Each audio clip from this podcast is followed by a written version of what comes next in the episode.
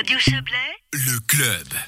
Les discussions concernant le budget 2021 du canton de Vaud ont démarré cet après-midi au Grand Conseil, au Swiss Tech Convention Center à, Lausanne, à l'EPFL.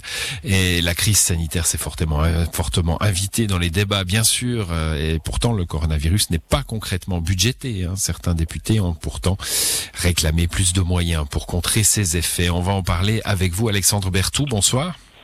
Bonsoir monsieur. Vous êtes député PLR, euh, président de la commission des finances. On a eu l'occasion de dire, euh, euh, de le dire déjà, le budget du canton de Vaud est déficitaire pour la première fois depuis 13 ans. On en avait parlé avec le, ministre hein, Pascal Broulis lors de sa présentation il y a quelques semaines. Euh, un déficit de 164 millions de francs, euh, sans tenir compte pour autant hein, du, du coronavirus, car imprévisible, trop difficile à, à programmer. Finalement, le budget c'est un programme.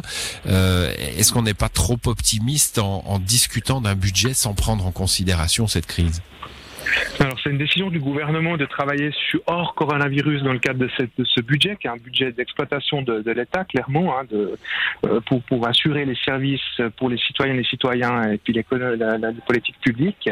Maintenant, euh, comme ça s'est passé déjà en 2020, par rapport aux résultats, nous avons un peu plus de 500 millions qui ont été investis grâce aux résultats, aux excédents de revenus 2020, 2019, pardon, sur les comptes 2019, ce qui a permis justement de, de pouvoir assurer euh, toutes les mesures qui ont été prises dans le cadre du coronavirus. Donc hors, hors coronavirus, on va dire euh, le déficit c'est trafic normal, c'est un peu les hauts les bas et, et sans inquiétude Effectivement, partons du principe aussi qu'il y a une, une, une légère, euh, un léger fléchissement des revenus, ça c'est sûr.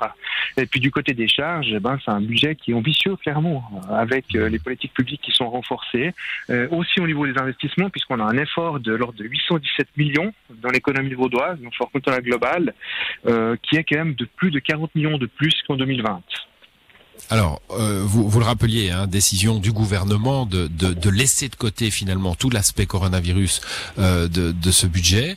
Euh, ça a été le, la politique suivie par, par de très nombreuses communes hein, euh, dans, dans notre région et ailleurs, j'imagine. On a, on a parlé des budgets de plusieurs communes qui ont, qui ont utilisé cette politique-là.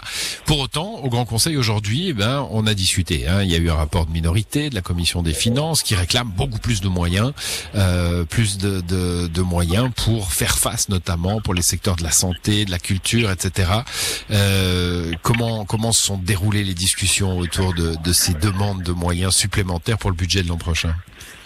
Bon, c'est traditionnel, hein, les, le rapport de minorité de, de l'ensemble à gauche, clairement sur des, des moyens qui sont qui sont créés. Cette fois, la particularité, c'est qu'auparavant, on travaillait toujours sur un amendement pour augmenter les recettes fiscales. Cette fois, il n'existe plus cet amendement. Ils ont aussi compris qu'il n'y avait pas beaucoup de marge de manœuvre au niveau des recettes. Euh, ils ont fait simplement un amendement pour euh, pour dissoudre une réserve qui a été faite dans le cadre des Rio 3 euh, lors des années précédentes. Maintenant, c'est tout à fait traditionnel et c'est pas du tout en lien avec le coronavirus. C'est demande d'augmentation de, de politique publique comme euh, comme le fait la, la gauche, la gauche, euh, l'extrême gauche vaudoise. Euh, avec euh, l'habitude que vous que vous relevez, il y a été question euh, de postes dans l'enseignement également, 224 postes créés dans l'enseignement.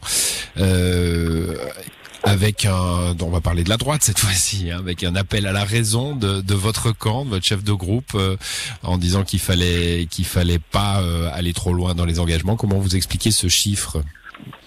Alors bon, bah, c'est clair. hein, au niveau du, du département de la formation de la justice et de la culture, c'est clairement des règles de trois. hein.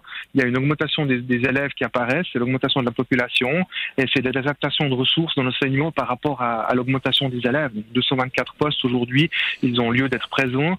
Euh, Peut-être que ça changera euh, prochainement, sans doute. Il y aura une, une diminution de, de cette, euh, de cette montée en puissance sur les ressources de l'enseignement, mais aujourd'hui, c'est comme ça que ça se réalise, et ceci depuis un certain nombre d'années, clairement. hein. Mmh, Euh, maintenant, le que- gros sujet, Ouais. le gros sujet qui apparaîtra demain, à la première heure, ça sera la LOF. hein.